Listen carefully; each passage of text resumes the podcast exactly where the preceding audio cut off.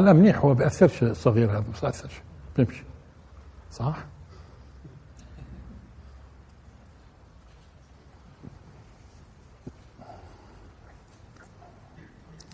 بسم الله الرحمن الرحيم. والصلاة والسلام على سيدنا محمد وعلى آله وصحبه أجمعين. إذا كنا نتحدث في الآية 33 من سورة الأحزاب. يا نساء النبي لستن. وقلنا بأن هذه الآية هي أساس التشيع كله. وأنتم لاحظتوا ناقشنا في الدرسين المسألة. آه وجبنا كلام للطباطبائي وفضل الله. الطباطبائي طبعا معتدل وفضل الله سع معتدل أكثر. محمد حسين فضل الله. ورأينا كيف أنه آه الطباطبائي وهو يتكلم عن هذه الآية يا نساء النبي اللي بسموها آية التطهير إنه بقول لك ممكن الرسول صلى الله عليه وسلم ممكن هي نزلت هيك ممكن الرسول وضعها هون ممكن آه بعدين بعد الرحلة الصحابه هم. طيب ممتاز. وقرأنا موقف من الآية ثلاث من سورة المائدة. اليوم يئس الذين كفروا اليوم أكملت. طب ليش هاي الآية بالذات؟ اللي هي اولا يشكك الطباطبائي في إنه هذه آية يا نساء النبي فهمنا ليش شكك فيها. لذلك بعضكم بيخطر في باله طيب ليش هو راح من هذه الآية للآية الثانية؟ شوفوا الآن. وأيضا شكك بشكل واضح وصريح إنها ممكن تكون من صناعة المؤلفين بعد الرسول صلى الله عليه وسلم. قلنا إيش مؤلفين؟ مش يعني اخترعوا الآية وضعوها هون. هذا مين اللي قال طب شو اللي دعا الطباطبائي هاي الآية بالذات اللي هي أعوذ بالآية ثلاث من سورة المائدة أعوذ بالله من الشيطان الرجيم بسم الله الرحمن الرحيم. حرمت عليكم الميتة والدم ولحم الخنزير وما أهل لغير الله به والمنخنقة والموقوذة والمتردية والنطيحة وما أكلت سبع إلا ما ذكيتم وما ذبح على النصب وأن تستقسموا بالأزلام ذلكم فسق. اليوم إحنا لا نزال في آية واحدة. اليوم يئس الذين كفروا من دينكم فلا تخشوهم واخشون. اليوم أكملت لكم دينكم وأتممت عليكم نعمتي ورضيت لكم الإسلام دينا. فمن اضطر في مخمصة غير متجانف لإثم فإن الله غفور رحيم. آية واحدة. هذه الآية شكك فيها أنه ممكن يكون المؤلفين وضعوا اليوم يئس اليوم لأنه إذا بتلاحظوا إذا قمنا اليوم يئس اليوم أكملت الكلام متصل. وأن تستقسموا بالأزلام ذلكم فسق فمن اضطر في مخمصة؟ هي نخمتها. هي الآية إيش؟ متصلة. لأنه أنتم بتعرفوا في قضية ترتيب المصحف اللي هو أساس القرآن شو هو؟ مش بس الألفاظ وترتيب الآيات. ومجمع عليه بين في, في الأمة أنه ترتيب المصحف هذا بتوقيف من الرسول صلى الله عليه وسلم وحيا والرسول صلى الله عليه وسلم ليس له في الترتيب أي دور لأنه أصلا القرآن موجود قبل الرسول صلى الله عليه وسلم موجود في اللوح المحفوظ إلى آخره. فهو إذا كان يتنزل وأحيانا تراعى إيش؟ المناسبات وإيش؟ كمان إيش؟ نضج المجتمع ما نضجش. يعني مش معقول ينزل. سبحانه وتعالى قد سمع الله قول التي تجادلك في زوجها والساعة المرة مش مجادلة. معقول؟ ومش معقول ينزل ويوم حنين ينزلها مثلا قبل ما تصير معركة حنين. ومش معقول يكون في كلام عن دروس معركة بدر قبل معركة بدر أو دروس معركة أحد في القرآن قبل. هون برضو جبت اليوم شوية أقرأ لفضل الله. بالنسبة للآية حتى نكتشف ليش شكك الطبطبائي؟ اليوم يئس اليوم أكملت إنها جزء من الآية الثلاثة من سورة المائدة وإنه ممكن يكون المؤلفين اللي بعد الرسول هم وضعوها هون. شو هالصدفة في الآيتين هذول بالذات اللي بدهم يقيموا عليها بناء التشيع؟ يقيموا بناء التشيع كله. على هالآيتين وبالذات الآية الأولى اللي انتهينا منها شوية. شوفوا بيقولوا شو بيقول فضل الله. محمد حسين فضل الله له طبعا تفسير اسمه من وحي القرآن. من وحي القرآن وانت بتعرفوا محمد حسين فضل الله عندهم مرجع من المراجع الكبيرة. آه، بقول بقول في لبنان طبعا مش هيك؟ بتعرفوه كان في البداية يعتبر آه، زعيم روحي لحزب الله أو ما قبل. بعدين يبدو أنه صار خلافات ولاحظته يعني بعدين تم التعتيم عليه. في صار خلافات يبدو في مسائل. بقول انتبهوا الآن عن الآية إيش؟ اليوم عيسى اليوم أكملت. وقد يثور اعتراض. أنو الاعتراض ليش؟ انتبهوا الدليل على أنهم بيكونوا حاسين أنه لازم يصير اعتراض. مش هيك وقد يثور اعتراض على القول بأن هذه الآية قد نزلت في الإشارة إلى ولاية علي. إنه ممكن ناس يعترضوا ما كنت رح تشوفوا كيف استخدموها إنه هاي بتدل على ولاية علي. طب كيف بتدل عن ولاية علي والكلام عن المحرمات في الذبح؟ وين السياق قبل السياق قبل اليوم يئس وبعد؟ كله في إيش؟ في الذبائح. هون منتبهوا. بقول وقد يثور اعتراض على القول بأن هذه الآية قد نزلت في الإشارة إلى ولاية علي. يعني هم بيقولوا إذا نزلت في إيش؟ ولايات علي. هذه نزلت في ولاية علي. طب ما هيو؟ آه، حرمت عليكم الميتة. فمن اضطر؟ شو علاقة علي؟ طيب رضي الله تعالى عنه. آه لاحظوا؟ آه بأن هذه الآية قد نزلت في الإشارة إلى ولاية, ولاية علي بعدم وجود علاقة بينها بهذا المعنى وبين أنو معنى اللي هو إن ولاية علي وبين الفقرات الأخرى السابقة واللاحقة. مش مبين في علاقة. انتبهتوا إذا ليش الطباطبائي كان بيقول لك بجوز المؤلفين هم اللي وضعوها؟ معناته الطباطبائي برضه شاعر إنه السياق بيساعدش الكلام كل ولاية علي. وهون فضل الله بده يدخل لك من مدخل ثاني. إنه بجوز يظنوا إنه يعني ما لهاش علاقة بالسياق. طب شو آه طب شو بقول؟ فيش بينها وبين بهذا وبين الفقرات الأخرى السابقة واللاحقة المتحدثة عما يحل ويحرم من اللحوم. الأمر الذي يبعد هذا التفسير إنه تفسير تفسير انه ولاية علي يبعد هذا التفسير لمصلحة التفسير الآخر. طبعا أنه التفسير الآخر. اللي هو يعني الايه زي ما هي مبينة. بدها تفسير هي. بدهاش. زي ما هي. زي ما هي طيب. بأنه إشارة إلى كمال إنه إيش بنقول إحنا؟ هذه إشارة إلى كمال كمال الفرائض والحدود والحلال والحرام. لأنه هيو أنتم ملاحظين عن والجواب عن ذلك. الآن شو بده يجاوب؟ فضل الله عن ذلك. شو قال؟ أن الآية القرآن أن الآيات القرآنية لم تجمع على أساس النزول التاريخي. يعني فيش تسلسل تاريخي في النزول. طيب أنا موافقين معك. هذه الآية نزلت بعدين بس بدنا نفهم ليش انوضعت هون ومين وضعها. طيب ما فهمنا إنه التاريخي ما فهمنا. ما ممكن تنزل جزء من سورة. يعني مثلا آخر ما نزل واتقوا يوما ترجعون فيه إلى الله ثم توفى كل نفس ما كسبت وهم لا يظلمون. هذه نزل الآية 281 من سورة البقرة. طب ما هو كان نازل قبلها؟ 83 و84 و85 نازل. لكن كان جبريل يقرأ للرسول صلى الله عليه وسلم والرسول يقرأ للصحابة يقول لهم بعد ما يقرا الآيات ضعوها بعد قوله تعالى ويقرأ لهم ويامرهم وين يوضعوها يعني بيرجعوها محلها بالضبط. شو بقول هو؟ طيب آه، لم لم تجمع على أساس النزول التاريخي فقد نجد بعض الآيات المكية واردة في بعض السور المدنية. ما إحنا موافقين.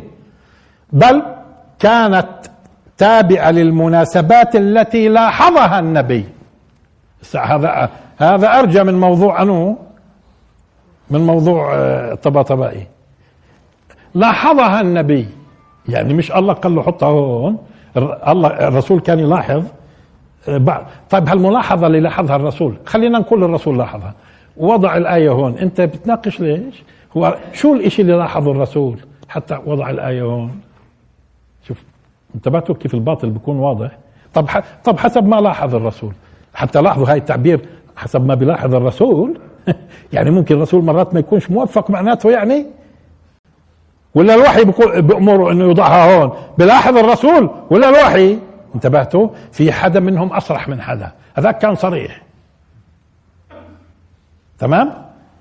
شو بقول اذا آه فقد نجد بعض الآيات المكية واردة في بعض السور المدنية بل كانت تابعة للمناسبات التي لاحظها النبي صلى الله عليه وسلم الذي جمع القرآن أو سواء جمع أو جمع قصده خلينا نقول جمع الذي جمع القرآن بإشرافه بإشرافه بصفة مين؟ بصفة موحى له ولا هو بيجتهد؟ والله إذا إذا لا زي ما بيوحى له طب ليش بتتكلم في الموضوع؟ ما دام الوحي بيوحي له ضعها هون ليش بتقول؟ يعني آه، يلاحظها الرسول الرسول اللي بيلاحظها ولا الرسول بيؤمر بأنه يوضع هون انتبهتوا؟ بس هذاك كان أوضح اللي هو مين؟ الطباطبائي طيب خلينا أعطيكم فكرة عن هذه الآية شو قصتها؟ اولا هذه الآية ورد حديث صحيح عن عمر بن الخطاب اللي هي اليوم يئس اليوم لكن فيما بعد ممكن نبحث شو مناسبة اليوم يئس اليوم أكملت مع حرمت عليكم تمام؟ آه ورد صح عن عمر الخطاب أنها نزلت أو أنزلت يوم الجمعة. ونحن ونحن مع رسول الله صلى الله عليه وسلم بعرفة. عرفة أي يوم؟ اليوم التاسع من ذي الحجة. اذا هون واضح صرح عمر بن الخطاب بالحديث الصحيح. إنها وين نزلت؟ هيك قال أنزلت يوم الجمعة أو نزلت يعني يوم الجمعة. اذا شو كان اليوم؟ الجمعة. ونحن مع رسول الله صلى الله عليه وسلم بعرفة. خلاص. اذا وين نازله؟ في الحديث الصحيح. تسعة ذي الحجة. تسعة ذي الحجة. وعلى فكرة أنت لو رحت الآن البرامج الموجودة في الكمبيوتر راح تكتشف أنه فعلا تسعة ذو الحجة عشرة هجري؟ لأنه عشرة هجري كانت بطلع معك يوم جمعة. انتبهت؟ هذا من تأكيدات الصحة كمان. مش في اليوم برامج؟ برنامج تقدر تنزله عندك. في التاريخ بتروح للتاريخ. اكتب أنت التسعة في خانة عشرة تسعة آه، ذو الحجة اللي هو 12 9 12 10 يم بيعطيك الجمعة. وشو بتكون على فكرة؟ 6 آذار. 632 6 آذار. 6 آذار. 632 يوم جمعة كانت. يوم هذا كقول عمر. كيف؟ آه. الآن طب ليش هم الآن حيصانين؟ فهمنا. اولا المنا... السياق هون مش عم بيخدم. إنه ولاية علي. شو علاقة ولاية علي؟ رضي الله تعالى عنه. ما فيش هم الآن بيقولوا لا هذه الآية وفيش عندهم دليل في مقابل الحديث الصحيح عن عمر إنه هذه نزلت ب 18 الشهر 18 ذي الحجه يوم غدير خم وهذا غدير خم بطنطنوا فيه كثير وبيعملوه عيد كمان بيعملوه عيد غدير خم وبطنطنوا فيه كثير. إيش قصة غدير خم؟ نعطيكم فكرة عن غدير خم. هم بيقولوا نزلت في غدير خم. عارفين ليش؟ عارفين ليش؟ بيقولوا نزلت في غدير خم. لأنه لحد تسعة ذو الحجة ها ما كانش حاصل الحدث اللي حصل في غدير خم. وهي القرآن بيقول اكتمل الدين. هم الآن بيقولوا بيكتملش الدين إلا بالإعلان عن ولاية علي. طب هاي اكتمل الدين في تسعة ذو الحجة؟ عشرة هجري ومش معلن عن ولاية علي. فأخروا فراحوا شو قالوا؟ لا وما فيش عندهم ولا دليل. خلينا أوقف ما فيش عندهم ولا دليل. وألفت انتباهكم من خلال تعاملنا مع كتب الشيعة. لقضايا مهمة. منها خلينا نأخذ رجل كبير يعني يفترض إنه يكون عالم وبالتالي يكون دقيق. يكون دقيق هذا الرجل. آه، أو أو خلينا نقول أو غدير خم. انتهت انتهوا المسلمين من شعائر الحج. ومشي الرسول صلى الله عليه وسلم بالمسلمين. طبعا مش كل المسلمين لأنه اللي كانوا حاضرين من مئة ألف ل 140 في يوم عرفة. من 100 ل 140 ألف. اذا يفترض بعد ما ينتهي الحج كل قبيلة وين تروح؟ اللي على اليمن على اليمن اللي على حضرموت على حضرموت اللي هون اللي هون مش هيك؟ بقي الناس اللي بدهم يسافروا مع الرسول من مكة صلى الله عليه وسلم إلى وين؟ إلى المدينة. ما أنتم بتعرفوا ما هي المدينة في الشمال شوية هيك للشرق شوية من من مكة. زمان كانت الطريق قديما قبل ما تفتح الاوتوسترادات في حدود 500 كيلو بين مكة والمدينة. المدينة في اتجاه الشمال. فالرسول صلى الله عليه وسلم سار حتى وصل منطقة بسموها غدير خم بالقرب من الجحفة. قريبة من الجحفة. آه لاحظوا. تبعد تقريبا أكثر من 200 كيلومتر عن مكة. لاحظوا أكثر من 200 كيلو. أكثر من 200 كيلو في اتجاه المدينة. معناته اللي معاه مين اللي معاه مين من أهل المدينة يغلب أن يكون من أهل المدينة أو الأماكن اللي ممكن هذا طريقها في اتجاه الشمال. معناته إذا كان معاه في الحج مئة ألف أو مئة وأربعين من مئة لمئة وأربعين ألف حسب الروايات. معناته قديش اللي معاه الآن؟ بعد ما تفرقت الناس اللي جاي تحج. فبعد 200 أكثر من 200 كيلو في منطقة غدير خم. غدير خم. كانت صايرة قصة. شو هي القصة؟ إنه الرسول صلى الله عليه وسلم كان باعث باعث علي بن أبي طالب إلى اليمن. فلما الرسول صلى الله عليه وسلم راح يحج لمكة بعث لعلي قال له بتلقيني في الحج. فجاء علي من مكة من من اليمن مسرع هو مع إنه كان هو المسؤول. المسؤول. مسرع حج وبعد ما حج مع الرسول صلى الله عليه وسلم رجع مشان يلاقي جماعته اللي كان مسؤول عنهم وفيهم خالد بن الوليد وفيهم بريدة صحابي جايين. آه باختصار حصلت إشكالات بتعرفوا دائما القائد إذا بيكون أو المسؤول شديد مرات إلا تلاقي ناس ما يعجبهمش خصوصا إذا كان بخصهم الأمر. مثلا وجدهم راكب راكبين على إبل الصدقة آه، منعهم من هذا. هو كان جايب صدقات وجايب ثم وجدهم لابسين بعض الثياب اللي هي من الزكاة قال لهم يخلعوها. تعرف هاي بتحز في النفس. تمام؟ ف يعني شكوا للرسول صلى الله عليه وسلم. الرسول صلى الله عليه وسلم بيقول لبريدة آه يعني يا بريدة أتبغض عليا؟ أو تبغض عليا يا بريدة اللي هو. قال له نعم. قال له لا تبغضه. طبعا في تكملة للموضوع. المهم بعدها بريدة ما عادش يبغضه. تخافوش آه لاحظ الرسول صلى الله عليه وسلم إنه في ناس عندها إشكالات مع علي. فوقف وخطب فيهم في غدير خم. طبعا غدير معناته في مي. مواد برضه في مي. غدير خم. وقف وخطب فيهم من ضمن ما قالوا ما قال الرسول صلى الله عليه وسلم مسألتين. المسألة الأولى قال لاحظوا. من كنت أو قبلها طبعا الرسول أولى بالمؤمنين إيش؟ من أنفسهم. طالما أنه الرسول أولى بالمؤمنين من أنفسهم إذا الآن لازم يطيعوه. من كنت مولاه فعلي مولاه. من كنت مولاه فعلي مولاه. تكملة الحديث تدخلنا في موضوع صح وما صحش. مثلا زي اللهم والي من والاه وعادي من عاداه. هاي بصير في خلاف في صحة الكلام. أنا أعطيتكم الصحيح الآن بس. ما صح من هذا الحديث هذا المقدار. إذا زدنا شوية بصير وراح تشوفوا شو شو بزيدوا. لما زدنا شوية بصير الكلام فيه خلاف. إنه صح ولا ما صحش الزيادة؟ خلينا هون.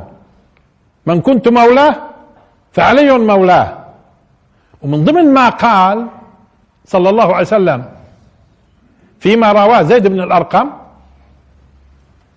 أذكركم الله في أهل بيتي أذكركم الله في أهل بيتي أذكركم الله في أهل بيتي. اللي سبق شرحناه في المرة الماضية. هذا أهم ما حصل في غدير خم. لكن مثلا شو بقول فضل الله؟ بقول عن أبي سعيد الخدري. فقال الرسول صلى الله عليه وسلم الله أكبر على إكمال الدين. لأنهم بيقولوا إنه نزلت إيش وقتها؟ وقتها نزلت اليوم أكملت. اليوم يئس الذين كفروا من دينكم فلا تخشوهم واخشون. اليوم أكملت لكم دينكم وأتممت عليكم نعمتي ورضيت لكم الإسلام دينا. وقال من كنت مولاه فعلي مولاه شوف هذه الآن صار تزويج أشياء مختلفة. لأنه وين نزلت هذه اليوم يئس في تسعة. زوجوهن مع بعض. طيب آه من كنت مولاه آه وطبعا بيزيدوا. وشو من ضمن ما بيزيدوا؟ انتبهوا عن أبي سعيد فقال رسول الله صلى الله عليه وسلم هذا كلام فضل الله. الله أكبر على إكمال الدين وإتمام النعمة ورضا الرب برسالتي وبالولاية أو الولاية مش قضية بالولاية لعلي من بعدي. ثم قال من كنت مولاه شوفوا كيف الآن زوجوا بين إيش؟ من كنت مولاه فعلي مولاه اللهم والي من والاه وعاد من عاداه وانصر من نصره واخذل من خذله. عن أبي سعيد الخدري. شو قالوا أهل الحديث؟ بدي أقرأ لكم شو قالوا أهل الحديث عن هذا الحديث. شو قالوا أهل الحديث؟ هذا الحديث من الكذب الموضوع باتفاق أهل المعرفة بالموضوعات. يعني مش مش ضعيف. موضوع. طيب أنت يا فضل الله ما أنت من علماء الكبار ويعني صاحب منهج وتفاصيل. بتجيب لي موضوعات مشان تزرق إيش؟ يعني أنت مش عارف. مش عارف إنه موضوع. وبتقول لي أبو سعيد الخدري طب هاي أهل الحديث. هذا الحديث من الكذب الموضوع باتفاق أهل المعرفة بالموضوعات. طب لو ضعيف كمان الساعة مش موضوع نقبلوش. لو ضعيف نقبلوش. الساعة هذا موضوع كمان. وملفق من إيش؟ يعني في شيء صحيح اللي هو اللي هو من كنت مولاه فعلي مولاه. هذا صحيح. هذه صحيحة. آه هذا الكلام أنا ملاحظ عليهم على كبار علمائهم. يحشدوا لك أحاديث أكثرها. يا ضعيفة يا موضوعة. طب آه بجوز بعضكم يفاجئني. ويقول طيب يا أخي هذه بلكي جاي من طريقهم هم في الأحاديث. الشريفة لعلمكم. هذه خلوها عندكم. لحد ما يقرب من نهايات القرن السابع يعني 600 وإشي شوفوا كم قرن يعني. لحد القرن نهايات تقريبا القرن السابع 600 وشي هجري. ما كانش الشيعة عندهم إشي اسمه. حديث صحيح ومش صحيح بفرقوش علم أصول الحديث هذا مش عندهم. وبالتالي هم مضطرين شاءوا أم أبوا يرجعوا لمين؟ العلماء اللي بيسموهم السنة في موضوع الحديث صح ولم يصح. وقعدت الأمور ودونت الكتب وكل شيء استقر كل شيء استقر بعدين الجماعة فطنوا في الأخير. فطنوا في الأخير. هذه ننتبه لها. ولعلمكم أيضا هم ما صنفوا في علم أصول الحديث إلا تقريبا في القرن التاسع هجري. أول شيء ما فرقوا بين صحيح و... تفريق بين صحيح وضعيف. إلا وين 600 و... في أواخر 600 يعني مش في النص الأول من الست... آه، النصف الثاني من 600 هجري. في النصف الثاني من 600 هجري. ست قرون ونص. وبعدهم مش بتفرقوا بين صحيح وضعيف. فيش علم رجال ولا في ولا في ولا في. وبيعترفوا. بيعترفوا. وإذا بقولوا إنهم قبل هذا الكلام كانوا مصنفين كتب في الصحيح والضعيف يطلعوها. طب البخاري إحنا بنطلع لهم إياه. والترمذي بنطلع لهم إياه. ومالك كمان نطلع لهم إياه. ومسند أبو حنيفة كمان نطلعه. وعلى فكرة في ناس في الحديث بظنوا بظنوا إنه الحديث لما كان يروى إنه كان يروى فقط بمشافهة. لا في من أيام الرسول بيكتبوا وثبت إنه في أيام الرسول صلى الله عليه وسلم بيكتبوا في البداية نهاهم عن الكتابة في في بداية الأمر. ثم سمح لهم بالكتابة فالصحابة أصلا كانوا يكتبوا. والرواية تكون إما رواية بالمشافهه أو رواية بالكتابة أو بشيء اسمه الوجادة أو أو أو في تفاصيل في تفاصيل في الموضوع. يعني بمعنى هل كتب البخاري قبل ولا أبو حنيفة؟ أبو حنيفة مولود 80 هجري متوفى 150 طب أبو حنيفة ما هو كاين فقهه وين معتمد على شو؟ فقهه معتمد على شو أبو حنيفة؟ مش في أحاديث وفي له مسند أبو حنيفة وتفاصيل. طيب ومات 150 هجري طب وين وين البخاري؟ البخاري بعده. آه البخاري صنف صنف. إيش يعني صنف؟ يعني جمع الأحاديث جمع جمع. كان ممكن لليوم ما تنجمعش الأحاديث مش إشكال. طالما موجودة بكتب الفقه وكتب العقيدة وكتب كذا وكتب السيرة وتماما ومع أسانيدها وخلصنا. يعني أما نجمعها نجمعها نجمعها. في ناس بظنوا إنه إيه؟ طب في الأخير وين جمع البخاري؟ شو شو يعني جمع؟ طب كان ممكن ما يصنفوش الناس لليوم. لليوم ما يصنفوش كتب. خلاص ما هي موجودة. الأحاديث بأسانيدها. تعال مثلا تعال مثلا تفسير الطبري. تفسير الطبري ما هو بنقول لك أحاديث بأسانيد. خلاص وانت تدرس الأسانيد الصحيحة والغير الصحيحة والضعيفة كذا. أه؟ انتبهتوا كيف؟ فبظنوا أنه إذا صنف البخاري أو صنف مسلم في بعد 200 سنة مثلا بعد 200 سنة طب أنتوا صنفتوا وانت؟ أنتوا اعترفتوا بصحيح وضعيف وانت؟ انتبهتوا كيف؟ فبالتالي ما حدا يقول إنه بلكي عندهم صحيح. هذا أمر. الأمر الثاني برضو أنا ناقل شوية من كلامه هون فضل الله. طب ليش فضل الله بالذات؟ على اعتباره من العلماء الكبار ومرجع وبعدين متزن بالنسبة لهم الرجل كان. بقول وجاء في كتاب الغدير إضافة إلى الروايات الثلاث المذكورة ثلاثة ثلاثة عشرة رواية. هيك كاتب. هاي 13 عدوا معكم. وورد في تفسير البرهان في تفسير البرهان وتفسير نور الثقلين.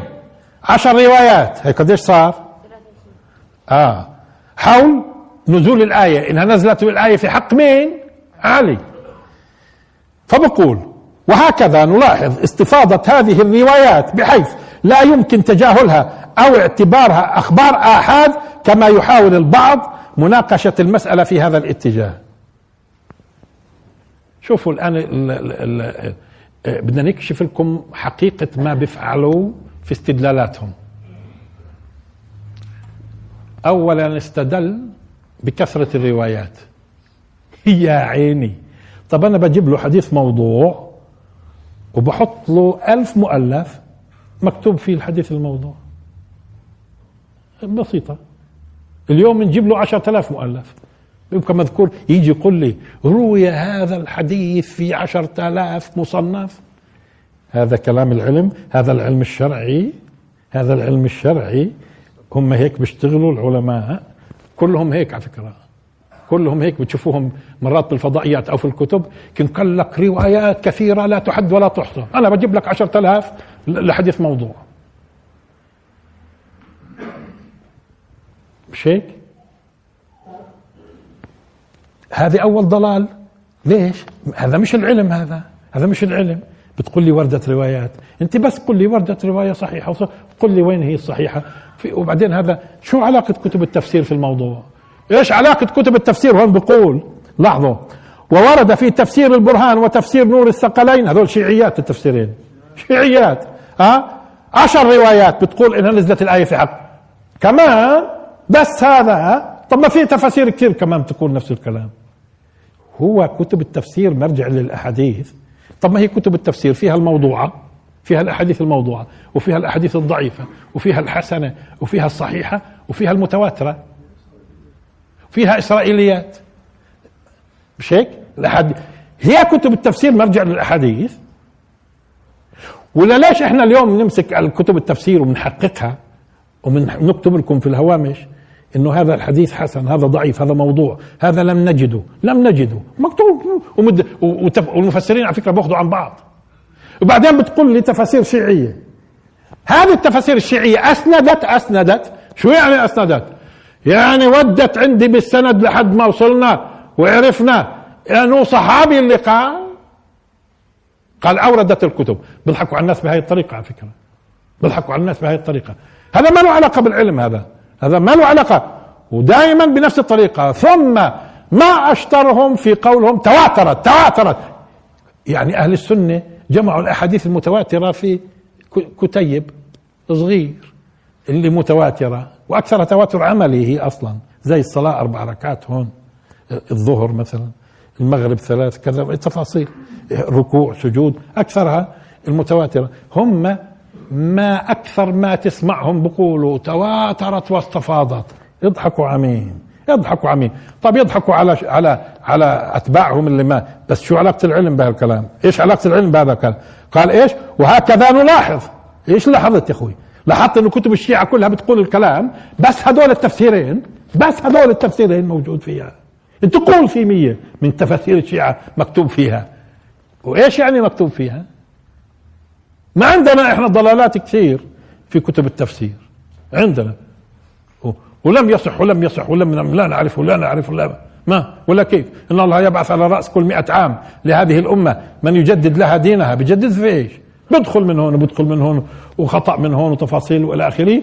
بعدين بيجوا علماء بيجددوا. طيب شو بقول؟ نلاحظ استفاضة هذه الروايات بحيث لا يمكن تجاهلها أو اعتبار أخبار آحاد كما يحاول البعض مناقشة المسألة. هاي كمان انحراف هون. عارفين شو بده يقول؟ طب ما هو الحديث الصحيح اللي بيرويه واحد واثنين وثلاثة وأربعة وخمسة ما هو هذا حديث آحاد؟ بس بدي إياه صحيح ولا مش صحيح؟ أنا بقول لك إنه إحنا بنناقش إنه أحاد ولا مش أحاد أنا ناقشك أحاد ولا مش أحاد. ليش؟ ما هو اللي مش متواتر أحاد. اللي مش متواتر أحاد يعني الصحيح. والحسن والصحيح هدول أحاد. قال بده يوهمنا إنه الأحاديث الباطلة إنه في ناس بيناقشوا إنها آحاد والآحاد لا يعمل فيها في العقيدة. لا آه. هذه بعدين بنجيها إنه العقيدة يعمل فيها بالآحاد ولا ما يعملش.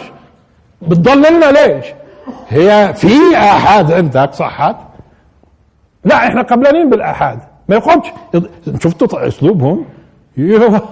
يشبه أسلوب بعض ولا بلاش أشبههم بعض الناس. طيب بتضليل البشر. قال إيش؟ لاحظوا.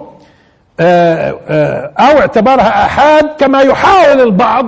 مناق الناس بتناقشك إنها أحاديث أحاد. ومين قال لك إحنا ما بنعملش بأحاديث الأحاد؟ بس كل صحيحة. ولا موضوعة؟ ما أنت جايب حديث هيو بقول إحنا مناقشينك هنا أحاد. شو بقولوا أهل الحديث؟ ها؟ شو بقولوا أهل الحديث؟ هذا الحديث من الكذب الموضوع باتفاق أهل المعرفة بالموضوعات. هو مش عارف إنه موضوع. آه وشفتوا كيف هذا الأسلوب في الدستسة وتضليل الناس؟ لا لا لا مش مش عارف. عالم زي هذا زي زيه مش عارف. مش عارف هو بيعرفش في العلم؟ طب الاولاد الصغار بيعرفوا عنا. الأولاد الصغار اليوم لما بدهم يتحدثوا في علم بروحوا بدوروا صح ولا ما صحش؟ إحنا في القرن الواحد وعشرين. شو يعني القرن الواحد وعشرين؟ بصيرش تضع أي حديث إلا ما تتحقق منه. ما يجوز لك. أهل زمان وفهمنا. بيعتمدوا على الحفظ. وصلوا ما وصلوش. يعني هو عايش في خراسان والحديث موجود في في القاهرة. عايش في خراسان والحديث موجود في دمشق. أنا بفهم. بس اليوم أنت كله بدقيقة. كله بدقيقة بتطلع بتعرف آه يا شيخ.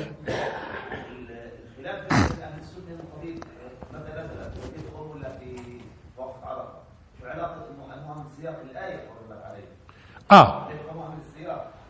آه ولذلك شكك السياق. ولذلك هم هم هم اشتغلوا شغلتين. اولا تمشكلوا في السياق فواحد منهم يعني أعطاك غمزة إنه ممكن الصحابة اللي حطوها هون معناته أخطأوا. والثاني قال لك الرسول زي ما يرى مناسب كان. اذا برضه السياق مأزمهم. ثم راحوا فيها هناك؟ إنه نزلت نزلت في 18 وبعدين انوضعت هون لأنه ما كانش تاريخيا يتم حسب النزول الوضع. تمام؟ طيب شوفوا الآن. نيجي الآن لقضية من كنت من كنت مولاه في إلها قصة إذا في إلها قصة مع الصحابة وقصة علي مذكورة في الحديث. بصيرش ما تأخذ الحديث؟ بدون ما تذكر إيش؟ القصة. يعني القصة موجودة. إنه صار خلاف وفي ناس بغضت عليه. تبغضوا. لعلي تصوروا علي وفي ناس يبغضوه علي وفي ناس يبغضوه أنتوا بالكم ليش الرسول صلى الله عليه وسلم بالذات؟ طب إذا كان بده يعطي الولا... الولاية لعلي وين وين بيعطي إياها؟ بيعطي إياها لما بكون مجتمع 140 ألف صحابي ولا هو مروح يعني بعد ما يمشي 200 كيلو بعيد عن مكة. طب كان إذا كان لابد من ولاية علي وال 140 ألف حاضرين. وال 140 ألف حاضرين. بس صار قصة. ويبدو هاي القصة كانت مش بس هي السبب. إنه قال الرسول صلى الله عليه وسلم من كنت مولاه. بس خليني أفسر من كنت مولاه بس باختصار. شوفوا. اولا إيش يعني من كنت مولاه اولا المولى المولى بيقولوا الناصر والمحب. طبعا انسوا موضوع المحب هذه غير صحيحة. يعني ممكن يواليك وهو بكرهك أصلا. ممكن يواليك وهو بكرهك. مش صحيح. اللي, آه اللي بيناصرك بأي وجه من وجوه المناصرة هذا بيواليك. اللي بيناصرك بأي وجه من وجوه المناصرة بيواليك. حبك ولا كرهك؟ ليش بقت الدول التحالف تتحالف مع بعضها يعني وتتوالى في الحرب العالمية الأولى والثانية لأنهم بيحبوا بعض يعني. ولا بتوالوا لمصالح وتفاصيل. كثير بتوالوا. يعني ممكن ابن العم مع ابن عمه يتوالوا في ها في في في في في طوشة في في القرية ولكن لهم 20 سنة مش حاكين مع بعض. اذا الموالاه بتعنيش حب زي ما بيقولوا كثير. مش هيك؟ وإنما هي تناصر. تناصر في أي وجه من وجوه إيش؟ تناصر الموالاة. طيب لاحظوا من كنت مولاه مش النبي مش الرسول صلى الله عليه وسلم أولى بالمؤمنين من أنفسهم مسلمين أنتم ولا مش مسلمين؟ مسلمين. طيب من كنت مولاه اللي معناته بده يواليني وينصرني؟ بده يوالي مين؟ علي. خلاص واضحة. كمان مرة. اللي بيواليني وبنصرني بنصر علي. مش أنتم بتقولوا إن انه إنه أنا أولى بالمؤمنين من أنفسهم زي ما ذكر القرآن؟ طيب أنا بقول لكم اللي بيواليني من كنت مولاه فعلي مولاه انسوا الإضافة اللهم هذه يعني مختلف أصلا في صحتها الإضافة. بس هذا لا هذا هذا العند هون صحيح صحيح. وفي غاية الصحة كمان. طيب لاحظوا نشوف شو معناته اجوا هم شو بدهم يفهموه اجوا بدهم يفهموا المسألة يعني إنه تنصيب علي خليفة. تنصيب علي خليفة؟ طبعا بجيب لك آية في القرآن. كلمة مولى وجيب لي أنت مثلها في القرآن. جيب لي في القرآن مولى يعني خليفة. أنا بجيب لك مولى مش خليفة. أنت جيب لي مولى خليفة. أنا شو هي الآية اللي بدي أجيبها؟ آيات لاحظوا أولا أولا. فإن الله فإن الله هو مولاه. طيب. وجبريل وصالح المؤمنين. كيف يعني صالح المؤمنين؟ آه، أولياء للرسول بتولوا أمره. بتولوا أمره من أي باب؟ يعني هم حكام على الرسول. صالح المؤمنين حكام على الرسول. حتى حاولوا هاي فكرة يفسروها كمان إنه علي صالح المؤمنين. راحوا الأحاديث في غاية الضعف. وفي بيقولوا أبو بكر وفي بيقولوا كذا ها؟ أضعف واحد اللي بتقول علي إنه صالح المؤمنين. طيب علي علي والي على الرسول. كمان مرة. فإن الله هو مولاه وجبريل وصالح المؤمنين. اذا شو شو معنات مولى الرسول؟ ناصره بأي وجه من وجوه الناصر طبعا. مش هيك خلصنا. وين في هذه قضية؟ بعدين ومن يتولى الله ورسوله. شو يتولى الله؟ بده يصير حاكم على الله. وحاكم على الرسول. ومن يتولى الله ورسوله والذين آمنوا. فإن حزب الله هم الغالبون. واضح القضية؟ إذن إيش؟ تناصر. ومن يتولهم منكم؟ فإنه منهم. شو يعني يتولاهم يعني يصير حاكم عليهم على اليهود والنصارى. يصير حاكم على اليهود والنصارى ومن يتولاهم منكم فإنه منهم. يعني ديروا بالكم لو واحد فيكم يوم يصير رئيس على النصارى؟ شو هذا؟ انتبهتوا؟ انتبهتوا اللعب يجيبوا لي آية الآن. بتقول إنه المولى يعني الرئيس. طب وبعدين الرسول هو مش قادر يقول علي خليفة من بعدي. مش قادر يقولها. لذلك أنا سمعت واحد من علمائهم في الإنترنت شو بيقول سامحك يا رسول الله سامحك الله يا رسول الله. كان بينت. موجود على اليوتيوب من علمائهم. سامحك الله يا رسول الله. كان بينت إذا مش مبين. إذا مش مبين فعلا. مش مبين. إنه علي. طيب ما دام هيك. ما دام هيك جيبوا لي قول واحد لعلي. بقول بقول إنه الرسول قال أنا الخليفة. والصحابة اللي كانوا موجودين بيعصوا الرسول اذا معناته كل اللي كانوا في غدير خم خونة. لانهم ما فهموش الكلام هذا. معناته ما دامهم خونة. اذا حديثهم موضوع وضعيف أصلا نخدش فيه. معناته الحديث من أصله مش موجود. معناته الحديث مش موجود. ما هو واحد من سنين. يا إما اللي كانوا في غدير خم. خليهم عشرة عشرين ألف مع الرسول صلى الله عليه وسلم ها؟ هذول كلهم سكتوا. ولا حدا وقف لأبو بكر ولا حدا وقف لعمر. وعلي علي علي. هاي في نهج البلاغة عندهم كتاب عن علي. جيبوا لي من علي كلمة بتقول إنه في غدير خم قال عني إني أنا اللي بكون بعده. ولا إيش؟ مروا أبا بكر فليصلي بالناس. وسمع صوت عمر والرسول مريض قام مروا أبا بكر؟ ما صرحش حتى بأبو بكر. فلذلك شو قالوا؟ هم مقاس وقياس قالوا يعني ارتضاه الرسول صلى الله عليه وسلم لديننا. أفلا نرتضيه لدنيانا؟ اذا الرسول ما حددش حدا. طب ليش قال عن علي هنا؟ أنا أرى إنه هذه سبب القول بس حكمة الدين أبلغ من هيك. لأنه لأنه الناس اجتمعت على أبي بكر واجتمعت على عمر واجتمعت على عثمان واختلفت على مين؟ اختلفت على علي. إذا شوفوا الوحي شوفوا الوحي. الوحي والغيب إنه مين اللي بده يصير في اختلاف في موضوعه؟ مين؟ علي. فبالتالي حسمها الرسول إلى يومنا هذا. اذا اليوم إحنا بنقول الحق لما صار الصراع مع مين؟ مع علي. بدليل. بدليل. من كنت مولاه فعلي مولاه. عم بعطي الرسول إشارة لمين؟ لحدث بده يحدث. ما هو أصلا عارف. ما هو أصلا في الحديث الصحيح. في الحديث الصحيح قال ويح عمار. لما كانوا يقوموا ببناء المسجد والواحد يحمل بيحمل لبنة وكان يحمل عمار قديش؟ سنتين الناس تحمل حجر واحد. هو إيش؟ اثنين. ها لا لبنه مش حجر هو. المهم ها ولذلك شو قال الرسول صلى الله عليه وسلم؟ ويح عمار تقتله الفئة الباغية. ليش هاي الرسالة؟ وليش قال في الحديث الصحيح؟ ابني عن الحسن. ابني هذا سيد لعل الله أن يصلح به بين فئتين من المسلمين. حديثين صحيحات. اذا معناته لما قال من كنت مولاه فعلي مولاه. وإن صار قصة يعني شاف الرسول اختلافهم شوية في علي. يعني بعضهم يبغضوا لموقف معين. تمام؟ بهمناش الموقف. أعلنها. بس هو بالكم أعلنها. بس مشان يحل هذيك المشكلة. ولا في شيء قادم. في شيء قادم إلى يومنا هذا كان واضح قدام المسلمين قبل الرسول. في قضيتين. ويح عمار ومن كنت مولاه فعليه مولاه. انتهى الموضوع. معناته أي صحابي سامع بترددش. إنه يحكم وقتها إنه مين. طبعا علي اللي حاول يلملم المسألة بعد مقتل عثمان.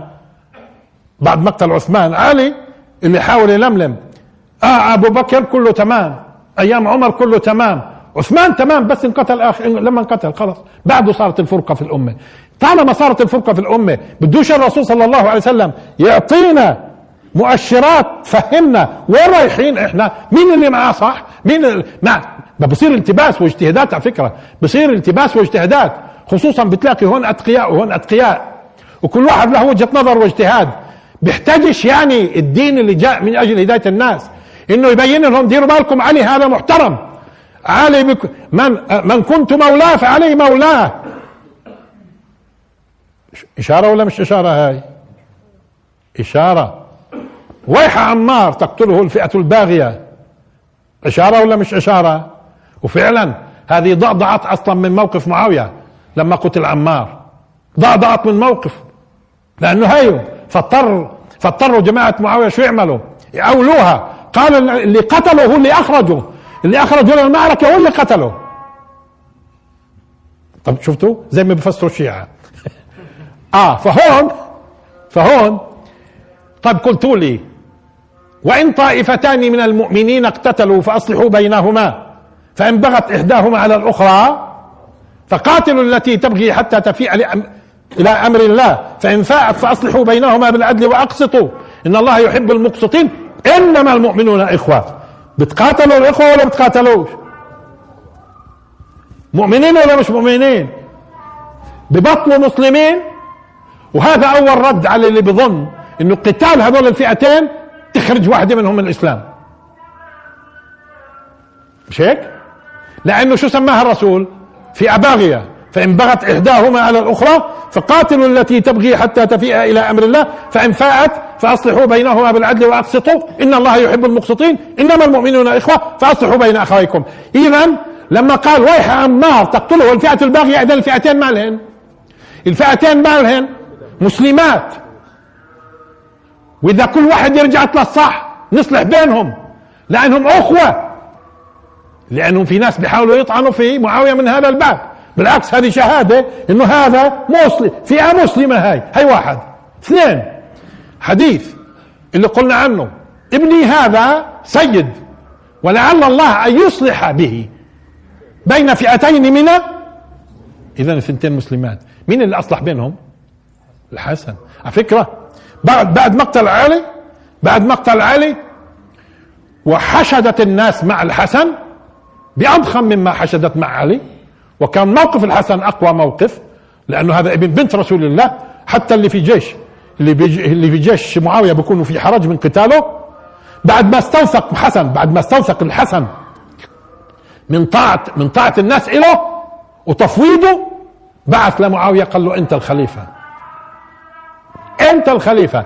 شوفوا كنتم خير أمة أخرجت للناس. كيف بدنا نعرف إنها أي إنها خير أمة أخرجت؟ في السلم إلها سلوك وفي الحرب إلها سلوك. وين في تاريخ الأمم كلها؟ صارت فتنة اقتتلت اقتتلت جيوش انقسمت الأمة فورا بتلتقي. وإيش؟ والقوي بتنازل للضعيف. لأنه أصلا في صفين كان معاوية على وشك إنه إيش؟ يهزم. واللي, كانوا تحت لواء الحسن أقوى من اللي كانوا تحت لواء علي. م م لا علي أبوه. اللي صاروا معاه أكثر. وما عادش يختلف عليه الناس هذا ابن هذا الحسن. حتى بالعكس لما علي علي رضي الله تعالى عنه كان بده أبو موسى الأشعري يكون معاه بعث له ابنه. أبو موسى ما كانش راضي يتدخل في البين لا هذا ولا هذا. لما شاف ابن بنت رسول الله وافق والتحق بعلي. فمعناته مين أقوى بده يكون الآن؟ حسن استوثق من أهل العراق والجماعته. طب موافقين؟ موافقين. عمركم شفتوا في التاريخ مثل هذا؟ ولا كيف بدي أعرف إنها خير أمة؟ بدي أشوفها في كل الحالات. مش في السلم. في السلم ولا في أحلى منهم. ولا في أحلى منهم في السلم. طيب بدنا نشوفهم لما بيختلفوا. كيف بيختلفوا؟ بيفجروا ولا بيفجروش؟ طيب لما بدنا نلحمها بينهم تلتحم ولا بتلتحمش ولعلمكم أصلا فيما بعد لما سلمها لمعاوية 20 سنة 20 سنة استلمها معاوية الحسن كان بيعرف. قبلها ب 20 سنة كان معاوية والي على الشام والأردن. يعني بشكل عام ها؟ معاوية كان والي وأكثر من هيك.